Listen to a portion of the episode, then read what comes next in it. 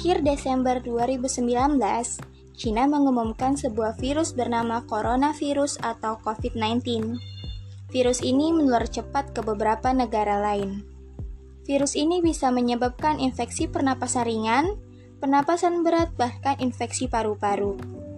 Gejala awal dari covid sembilan belas ini berupa demam di atas suhu tiga puluh delapan derajat Celcius, batuk-batuk, dan sesak nafas.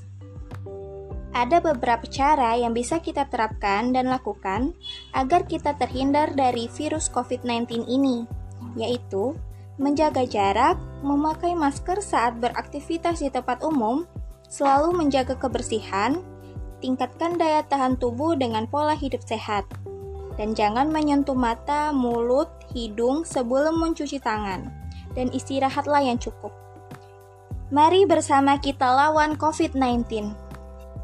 Iklan layanan masyarakat ini dipersembahkan oleh Oasis Podcast.